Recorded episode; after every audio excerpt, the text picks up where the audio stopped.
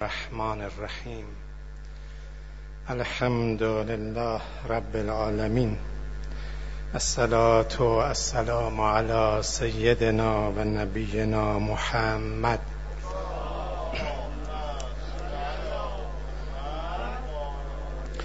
و آله الطیبین الطاهرین المعصومین المنتجبین قال الله الحکیم و ما کان ربک لیهلک القرى بظلم و اهلها مصلحون. سلوات ختم کنید.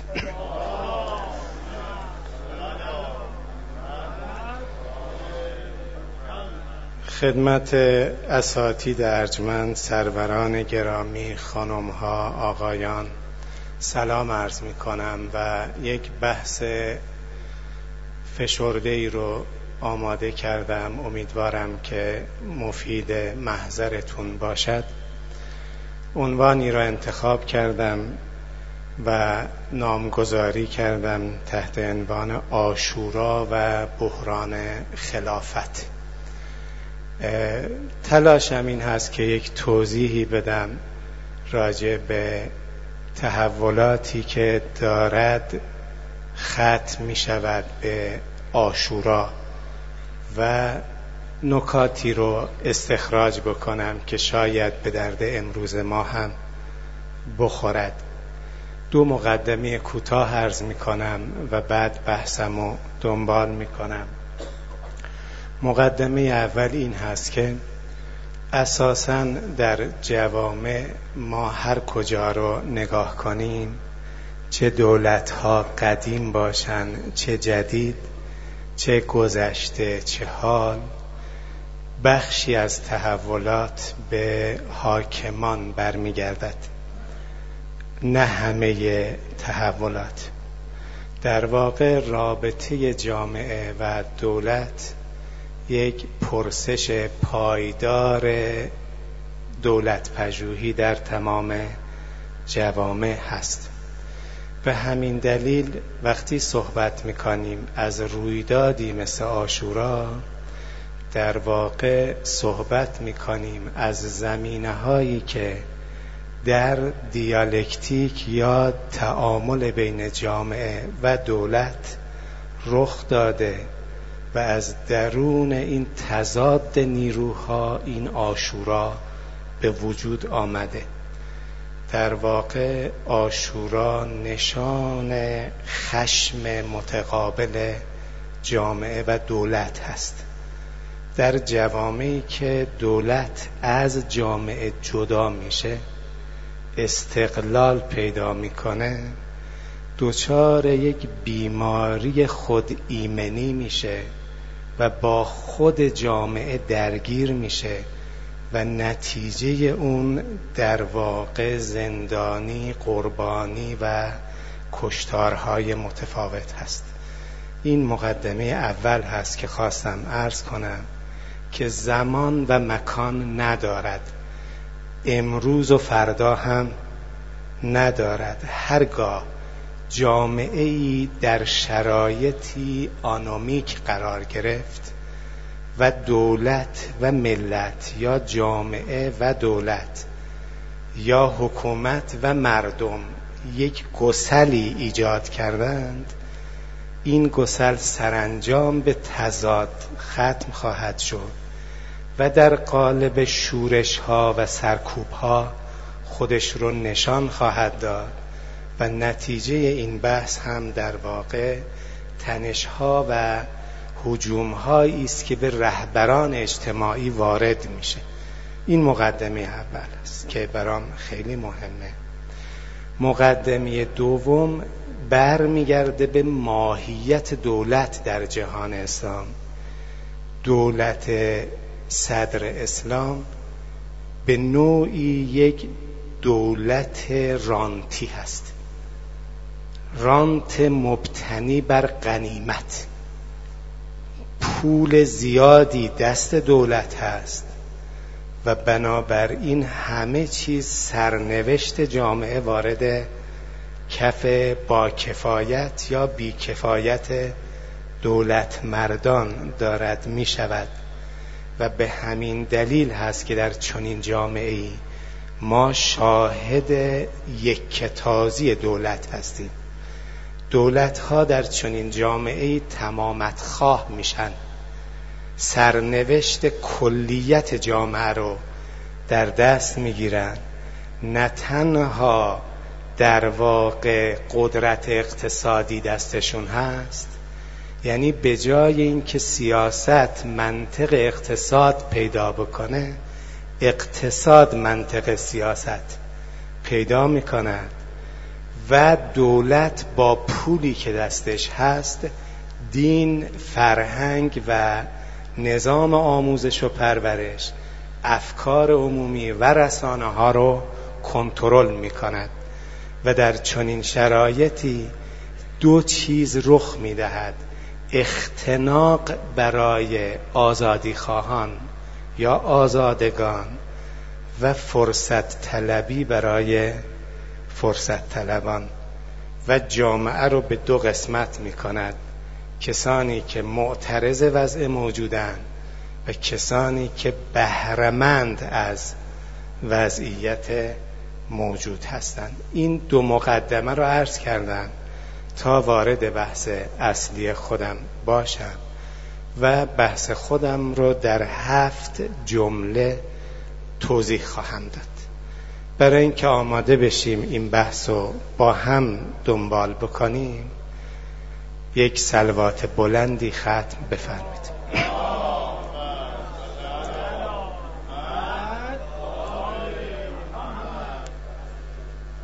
خدمتتون ارز کنم که یک اولین نکته که ارز می کنم یک مرور کوتاهی هست به تاریخچه جامعه اسلامی. و رابطه جامعه و دولت از حدود خدمتتون ارز کنم چهل سال قبل از هجرت تا سال شست هجرت. یعنی دگرگونی که در این یک قرن اتفاق افتاده و حاصل مهمی داره که برای اون باید کمی فکر کرد.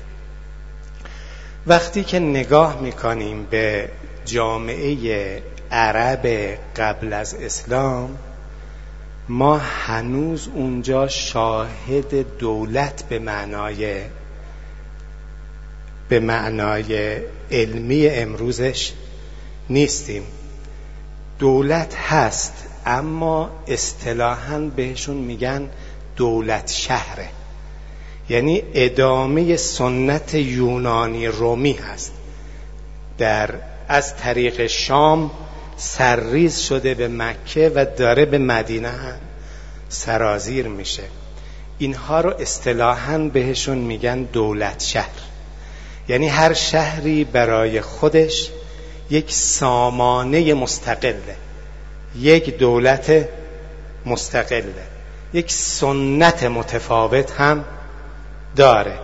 این سنت فکری که از یونان داره سرریز میشه به استانبول امروز و از استانبول میریزه به شام و از شام از طریق سیستم تجاری ایلاف که قرآن توضیح میده بسم الله الرحمن الرحیم لإیلاف قریش ایلافهم رحلت الشتاء و سیف.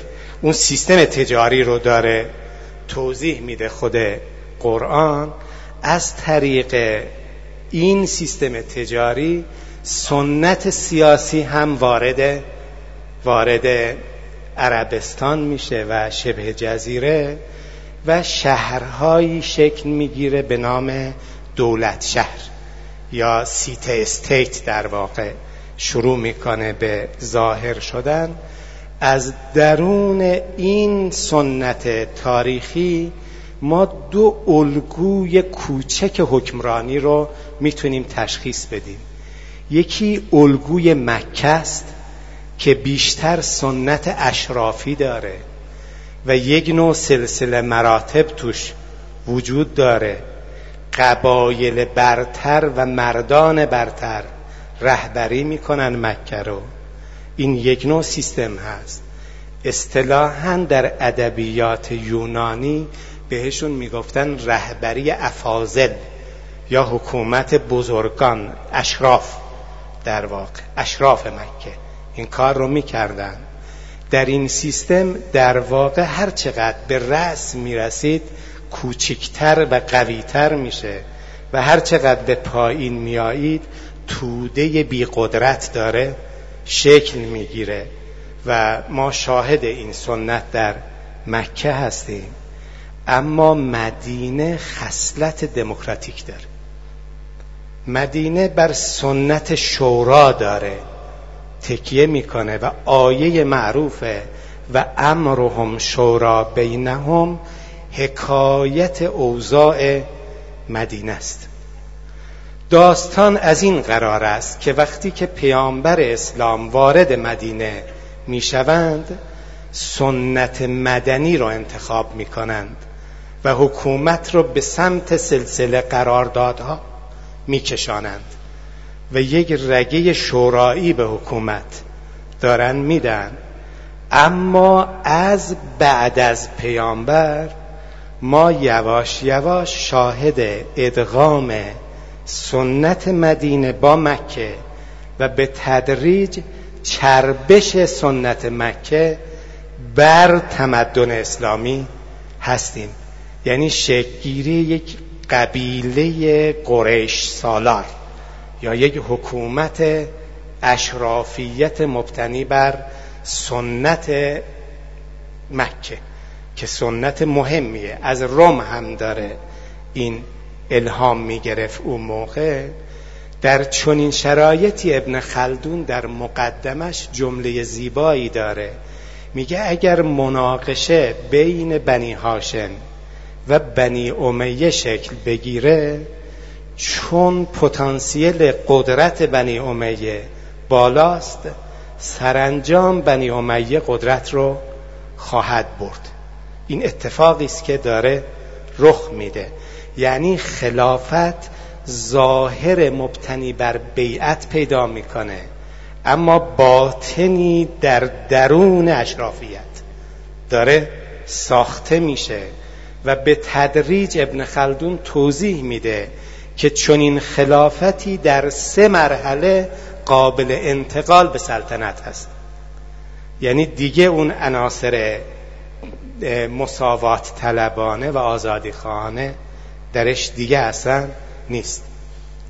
ابتدا کمی دموکراتیک هست. سپس ظاهر دموکراتیک پیدا می‌کنه.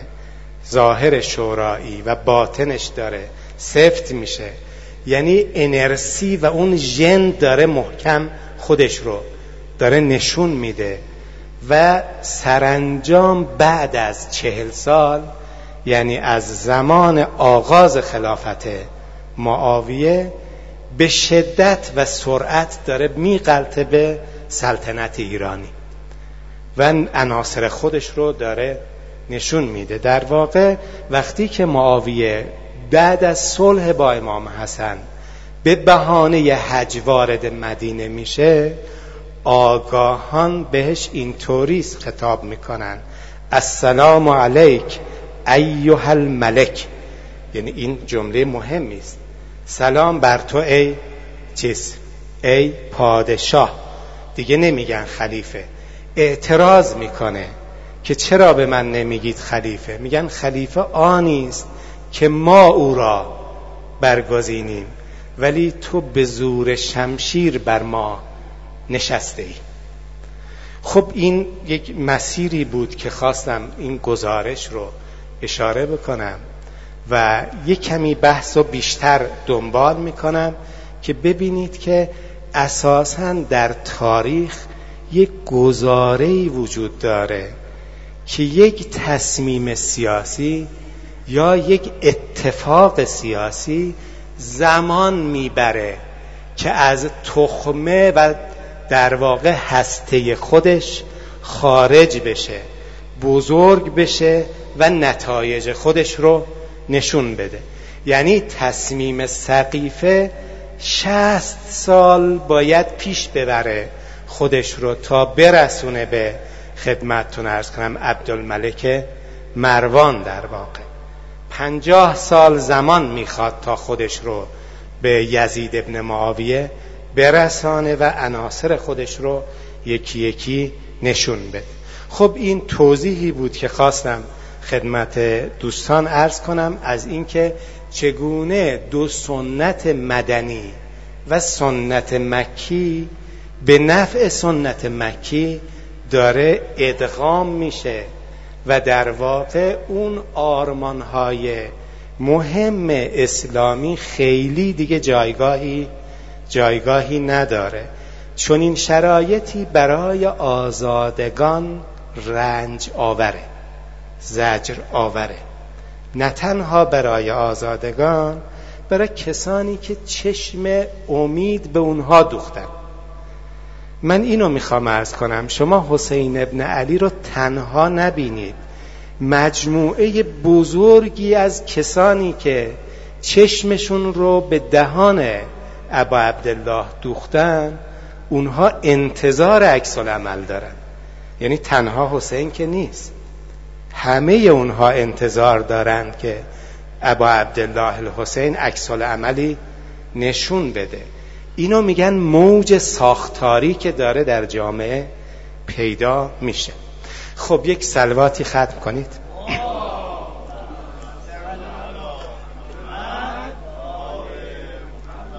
خدمتتون ارز کنم که وقتی که نگاه می‌کنیم به خلافت صورت خلافت رو اشاره کردن.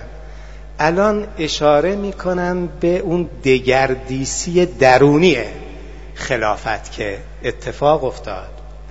داستان از این قرار هست. صدر اسلام در واقع حکومت مبتنی بر کمک های داوطلبانه شهروندان هست. و بنابراین دولت وابسته به مردمه. دولت وابسته به مردمه. آخرین خدمتتون ارز کنم که در واقع بیت المالی که پیامبر توضیح کرد حدود هشت هزار یا هشتاد هزار دینار بود که خیلی مهم نبود در مدینه. بنابراین در واقع دولت پولی نداشت. دولت متکیه بر مردم بود و بنابراین هر لحظه نیازمند به بیعت با با مردم بود. دو جور بیعت می‌شد. یکی بیعت بر حکومت یکی لحظه لحظه بیعت بر تصمیمات حساس که امروزه اسمشو می‌گذارن رفراندوم در واقع. مثلا آیا جنگ احد داخل باشه یا بیرون باشه دارن بیعت می‌گیرن. یا هر چیز دیگری رو. حتی این خدمتتون ارز کنم که گروه هایی که پیامبر برای تجسس میفرستاد برای اونها هم داشت. چیز می‌گرفت. بیعت می‌گرفت. این این سبک خاصی بود. اما پدیده بسیار پیچیده ای رخ داد که من فرصت توضیحش رو ندارم. برمیگرده به سال 15 هجرت که مساوی است با دومین سال خلافت خلیفه دوم خلیفه عمر که این حادثه جدی هست. جالب این هست که در سال 15 هجرت برای تاریخ ایران و شام سال مهمی است. در این دوره قادسیه داره شکل می‌گیره و به پایانش می‌رسه و امپراتوری ثروتمند ایران و بلا فاصله بعدش روم داره در هم میریزه و تمام ثروتش وارد مدینه میشه. و جالب اینه که مدیریت این ثروت دست دولت داره. قرار می‌گیره. و سیستمی به نام رانت داره داره ظاهر میشه. یعنی دقیقا شبیه چاهای نفت امروز. چیزی که داره سیستمی به نام رانت داره شکل می‌گیره. وقتی که پول دست دولت بود و دولت نیازمند شهروند نبود اون وقت شهروند جیرخار دولت خواهد بود و جیرخار دولت محاله که ناظر دولت تواند بود. جیرخار دولت محاله که تمام سیاستگذاری های اقتصادی دست خلیفه داره قرار می‌گیره و بعد اتفاق مهمی داره رخ میده و شیعی شکل می‌گیره پدیده ای به نام فساد سیستمیک در در دولت داره ظاهر میشه. من سعی می‌کنم اینو یه ذره توضیح بدم. تا سال سیزده هجرت اگر قنیمتی هم بود به صورت مساوی تقسیم می‌شد. نویسندی به نام الکان دهلوی در کتاب حیات الصحابه توضیح دقیقی داده از این دگردیسی از این تحولات. توضیح میده وقتی که ابی بکر خلیفه اول می‌خواست مالیات و چیز رو بیت المال رو تقسیم کنه می‌گفت برای من مجاهد و غیر مجاهد فرقی نداره. فضل اونها و امتیازشون و ثوابشون پیش خداونده. این پول برای شکم مردمه و شکم فرقی ندارد که مجاهد باشد یا قائد. اساسا فرقی براش نداره. این برای این مصرف دنیاییه و بنابراین من مساوی تقسیم می‌کنم. اما سال 15 هجرت خلیفه دوم فرمولی رو برای توزیع قنائم تعریف کرد که این فرمول تا آخر بنی امیه باقی ماند و آغاز فساد بیشتر دولت اسلامی بود. فرمول خیلی ساده است.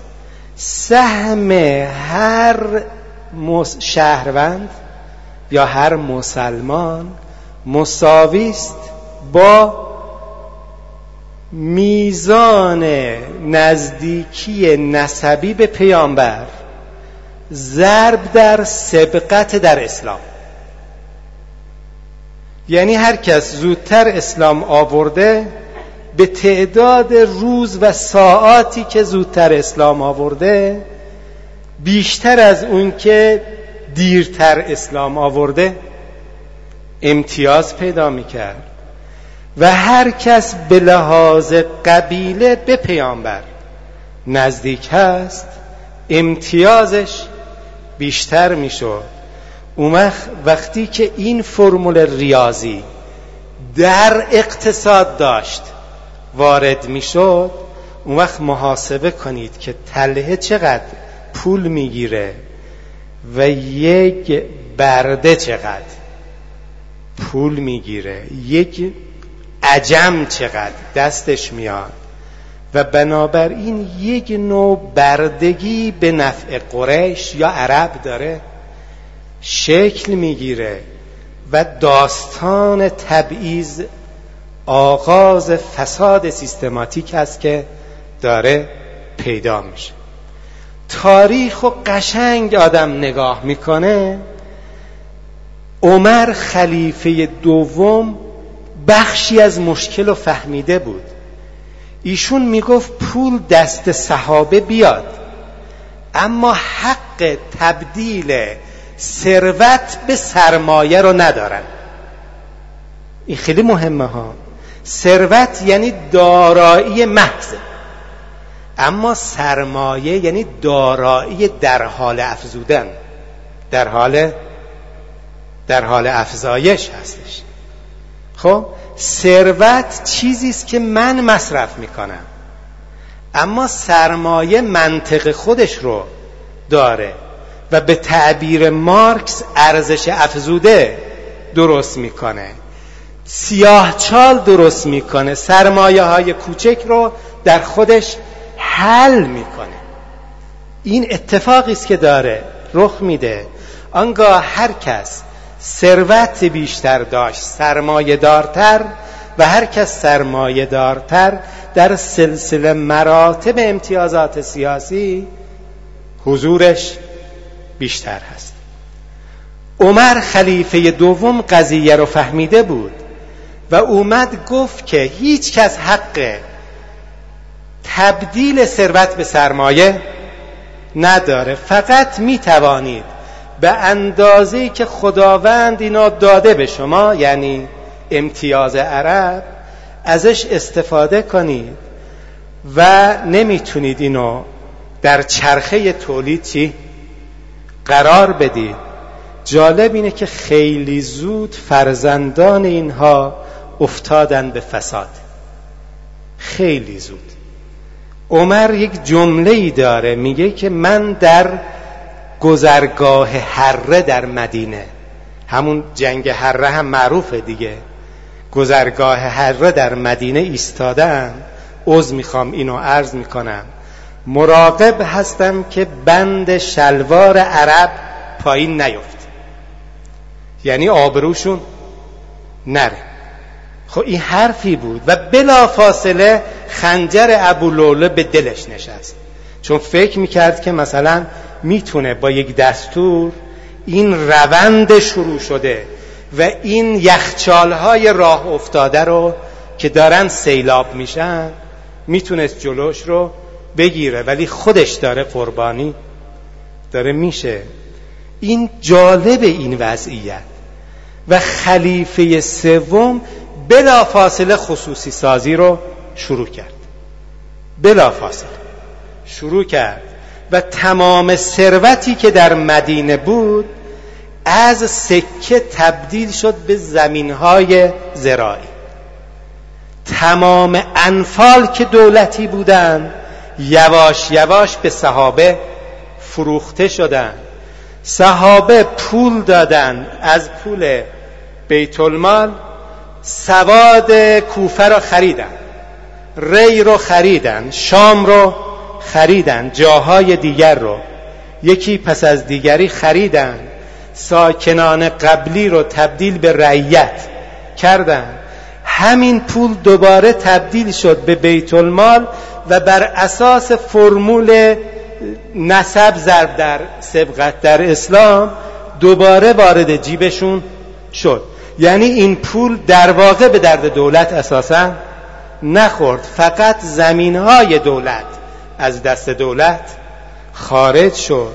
اون وقت داره توضیح میده که چگونه یواش یواش قریش گرایی عرب گرایی قبیله گرایی داره شکل می‌گیره و عدم توازن بالا میاد و دارالخلافه داره تبدیل میشه به یک مرکز تولید و باز تولید این فساد سیستماتیک. یعنی در واقع قلبی که این فساد رو هی داره پمپاژ می‌کنه از طریق سیاه رگهاش به درون جامعه.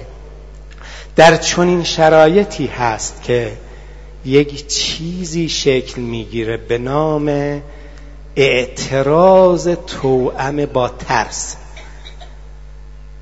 جامعه بغزش فرو خفته است اما فشار نظامی سیاسی قضایی هم رویش هست و نمی‌تونه اینو آزادانه بیان بیان بکنه.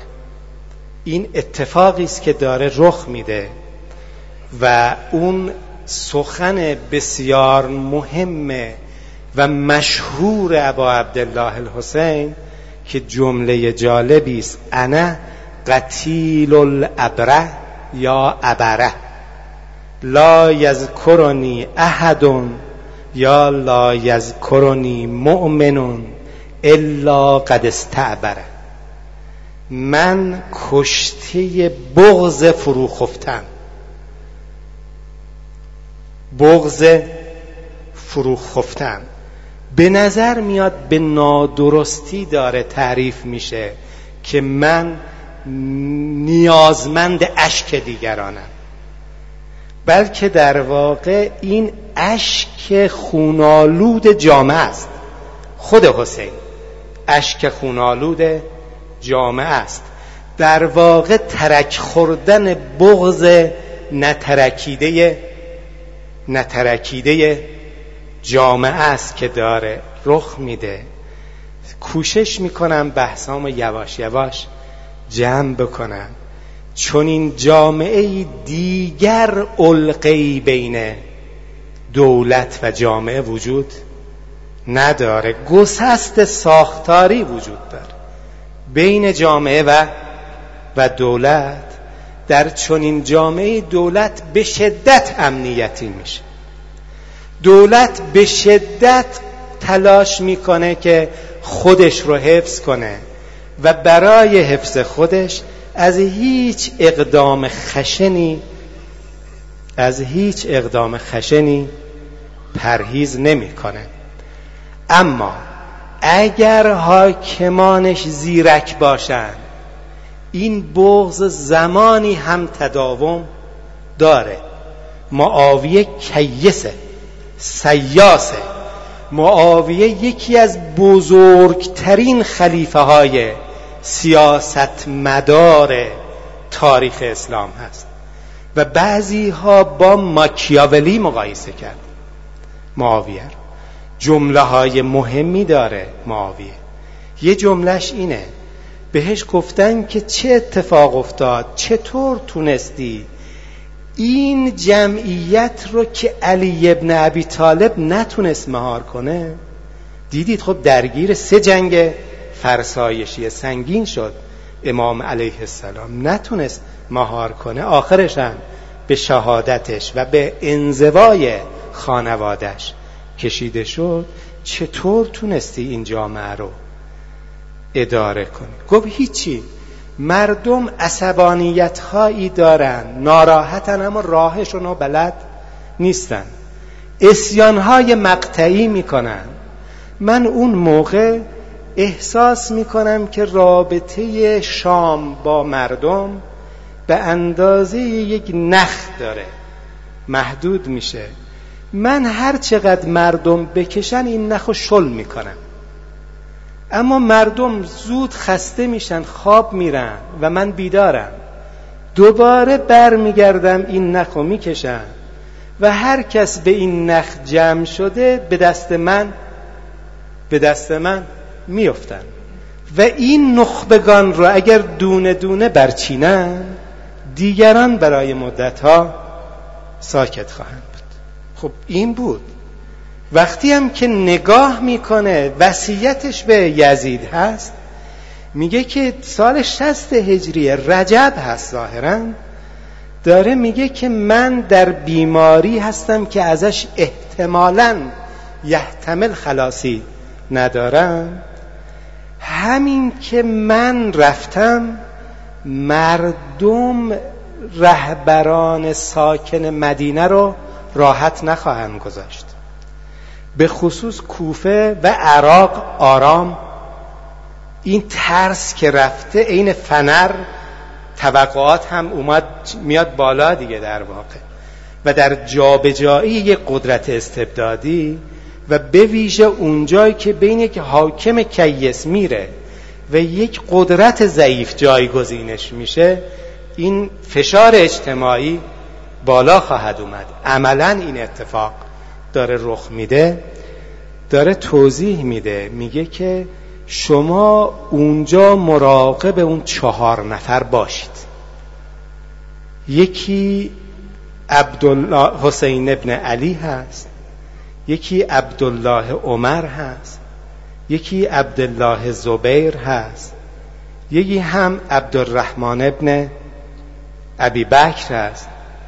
اینها هر کدومشون به یک بزرگی وصلن و خودشون هم مدعیان بزرگ مسائل جامعه یعنی در واقع نخبگان سرشناس اجتماعی هن. اگر بتونید اینها رو مهار کنید بقیه رو می‌تونید شما بقیه رو می‌تونید مهار بکنید و جالبه که توصیه می‌کنه اگر سخت می‌گیری به حسین سخت نگیر. که او انسان آزاده است که در مقابل فشار مقاومت خواهد کرد. و اگر می‌خواهی سخت بگیری به عبدالله زبیر بیشتر. یعنی برای عبرت جامعه عبدالله زبیر رو تنبیه تنبیه بکنید. این اتفاقی است که داره رخ میده توی جامعه. ولی دیگه شرایط اجتماعی به جایی رسیده که بعیده که دولت عموی بتونه به این زودی ها این جریان ها رو تا یه حد زیادی کنترل کنه. یه سلواتی بفرستید.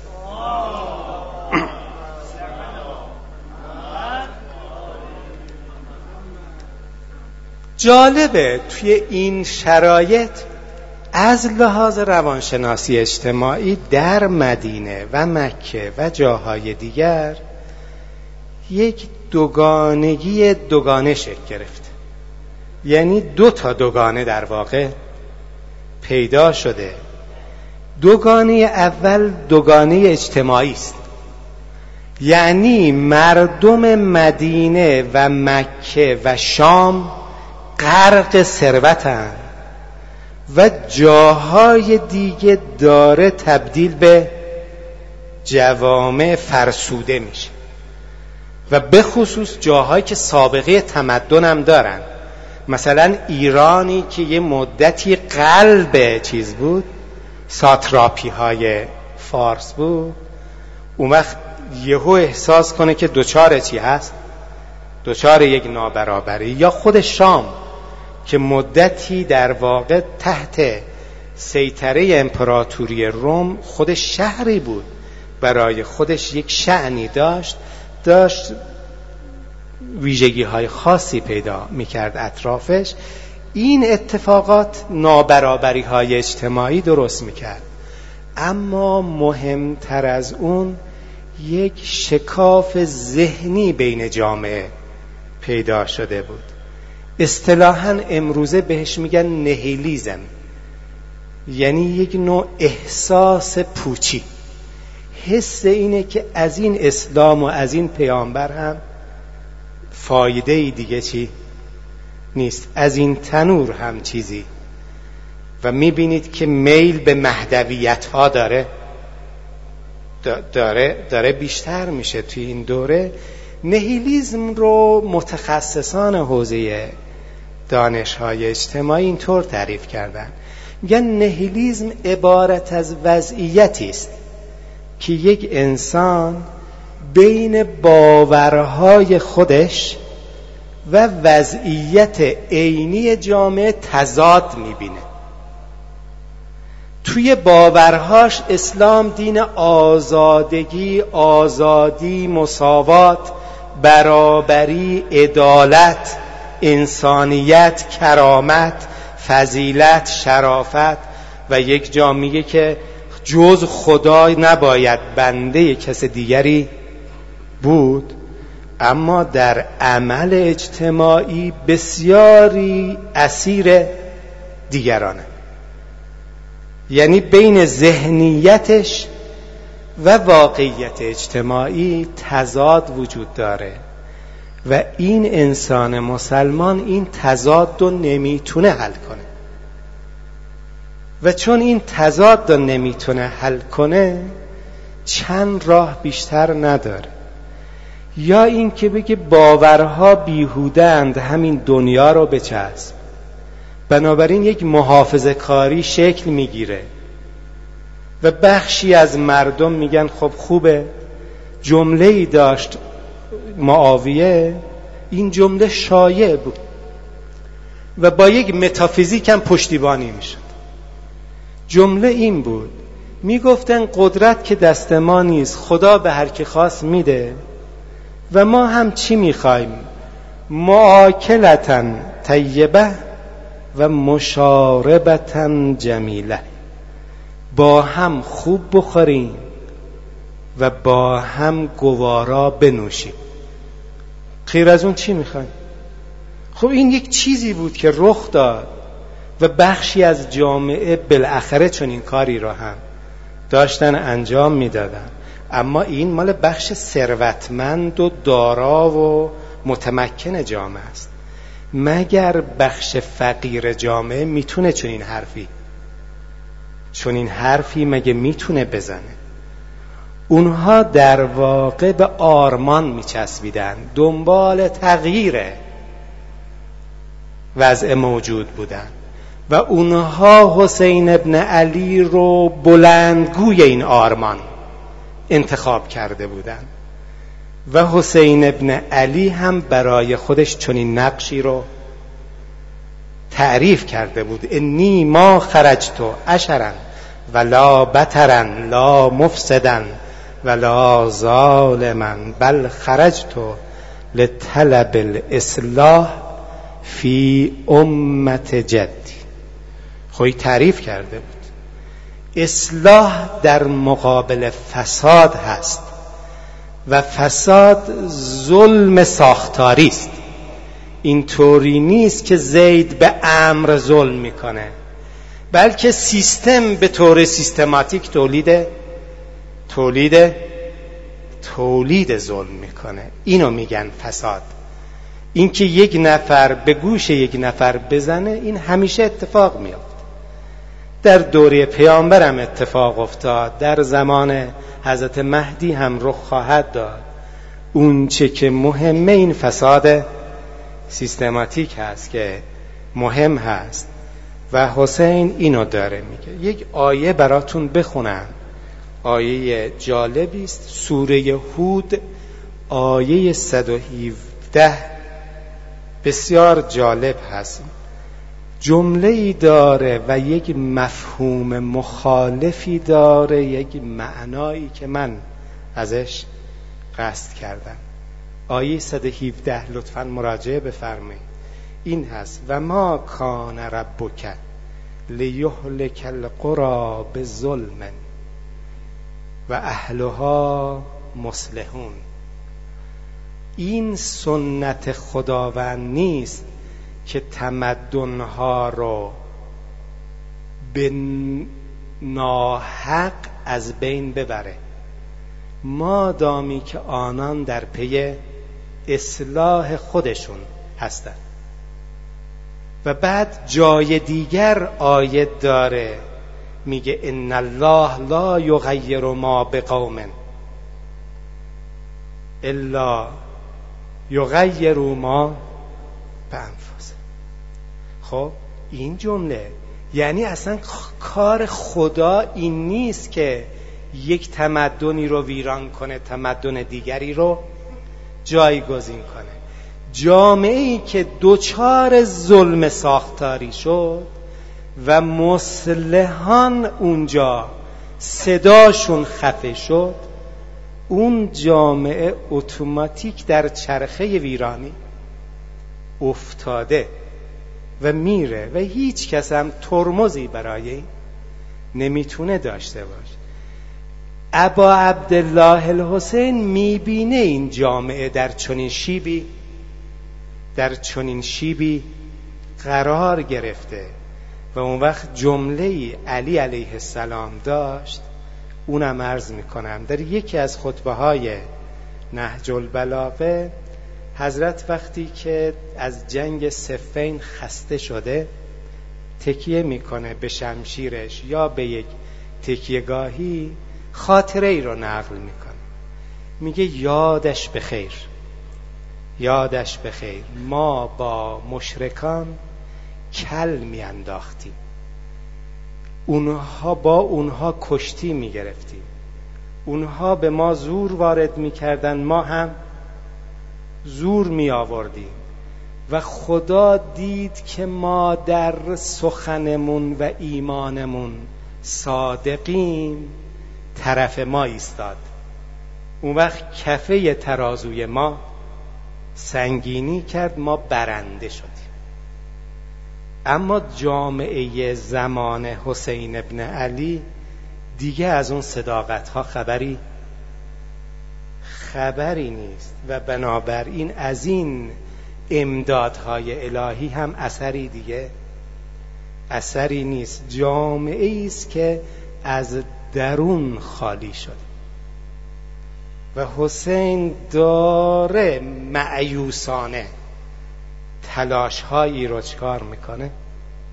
شروع می‌کنه و این تلاش ها آخرش به شهادت داره. چکار می‌کنه؟ به شهادت ختم میشه. بعضی موقع مردن مظلومانه یا کشته شدن مظلومانه بلندترین صداست. بلندترین صدایی است که داره اتفاق میفته یک سخنی رو نقل می‌کنم از خدمتتون ارز کنم که الاحتجاج نوشته احمد ابن علی تبرسی. بعد خدمتتون ارز کنم که صفحه شو نیاوردم. یادم رفته. یادداشت کنم. از مصعب ابن عبدالله نقل می‌کنه. و بسیار جالب هست. اونجا حضرت اوزار رو تحلیل می‌کنه. اوزار رو کامل تحلیل می‌کنه. و بعد یک جمله داره میگه که اون جمله بسیار مهمه. میگه الا ان الدعی ابن الدعی قد ترکنی بین السله یا سله و زله اینها منو تو یک منگنه قرار دادن. یا باید تسلیم اینها بشن یعنی پایان آرمان محمد صلوات الله و سلام.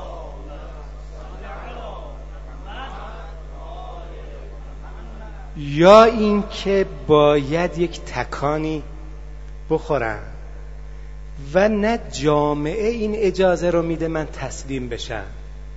نه خانواده من نه باور من و نه شخصیت من. یعنی این چهار فاکتور اصلا اجازه نمیده که من به اون سمت حرکت کنم. یعنی نه اونهایی که از من انتظار دارن که حامی دین جدم باشن. اونا به من اجازه میدن که تسلیم بشن. نه اون شعن اجتماعی که خاندان داره نه شخصیت خودم و نه باورهایم. پنجمی زیباست. میگه اقلای عالم هم در این داوری من رو به سمت انتخاب مقاومت خواهند کشان. جملهش رو بخونم. جمله مهمی است و این جمله رو مرحوم نائینی در تنبیه الامه ترجمه کرده. و من تیکش رو می‌خونم. بقیهش از مرحوم نائینی براتون می‌خونم که بسیار جالب هست. میگه الا ان الدعی ابن الدعی قد ترکنی بین السله یا سله و زله و حیحات له ذالک منی. من به سمت چیز؟ ذلت. نخواه حیحات یعنی اونور بسته است. یعنی من غیر از یک انتخاب غیر از یک انتخاب ندارم. اون وقت دلیلش ابالله ذالک لنا. خدا راضی نمیشه من به اون سمت برم. و رسوله پیامبر هم راضی نمیشه به سمت اون تسلیم برم. و المؤمنون تمام اونهایی که هنوز کورسوی از اصلاح توی دلشون هست. هنوز یک شمعی دیده میشه شاید یک روزی جرقه باشه و عالمی رو روشن. اونا هم راضی نیستن. و حجور تهرت اصلا مؤمنان رو ول کن. اونهایی که فطرت پاک دارن اونا هم بعد از اینکه این واقع گذشت راجع به حسین قضاوت کنند چون این اجازه تسلیمی نخواهند داد. بعد بگذارید عین عبارت رو از مرحوم نائینی بخونم. میگه که هرگز ما زیر بار ذلت نخواهم رفت. خدا و رسول او و مؤمنان و نیاکان وارسته. دامنهای پاک. یعنی دیگه مسئله دین نیست مسئله عقل اقلاست فطرت پاک مردمانه. ربطی دیگه حتی به دینداران هم اصلا نداره. و بعد اضافه می‌کنه بزرگان غیرتمند. کلمه بزرگان غیرتمند در ادبیات اروپایی بهش میگن ویرچو. یعنی کسی که گردن خم نمی‌کنه. اصطلاحا میگن انوفون آبیه. دماغ هایی که به بالا نگاه می‌کنن به پایین نگاه اینا غیرتمندن. این جور آدم ها حسین خودش رو در بین اینها می‌بینه. یعنی در یک شبکه جهانی فضیلتمندان. داره می‌بینه. انوفون آبیه. این جمله جالبه دیگه. بعد حضرت این جمله رو میگه و بعد میگه و انسانهای بزرگواری که در جهان هستن. بعد میگه آری آنها نمیپسندند که بزرگی مثل من قتلگاه سرفرازانه رو کنار بگذاره. و پیرو فرومایگان پیرو فرومایگان باشه. جمله عربیش جذابتره. میگه که جدود تابت ان یعسر طاعت اللعامه علا مسار الکرام. بزرگان اهل فضیلت ترجیح میدن که من قتلگاه را انتخاب کنم. تا پیروی چی؟ تا پیروی فرومایگان رو. این جمله جالبه و معلومه که حضرت تصمیم به تصمیم به مقاومت گرفته حتی اگر به شهادت حتی اگر به شهادت برسه. و من می‌خواستم این جمله رو بگم که شاید ما بتونیم این سخن معروف عبا عبدالله علیه السلام رو اینجور تعریف کنیم. اون جایی که میگه انا قتیل الابره یا ابره لا یذکرنی احد او مؤمن الا قد استعبره.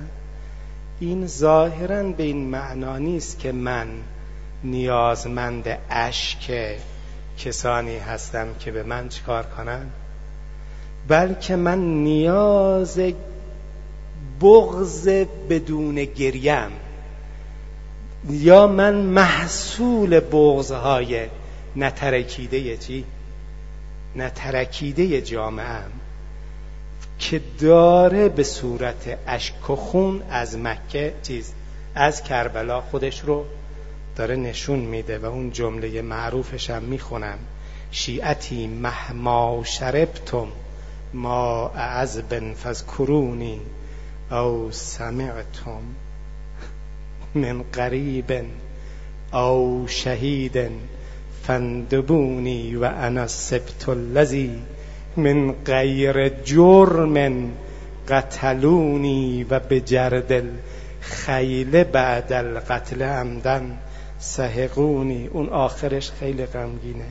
میگه کاش در کربلا بودید می‌دیدید که برای شیرخاره هم هم آب خواستم آب ندادن. اینا میگن بغزهای نترکید. اللهم صل علی محمد و آل محمد.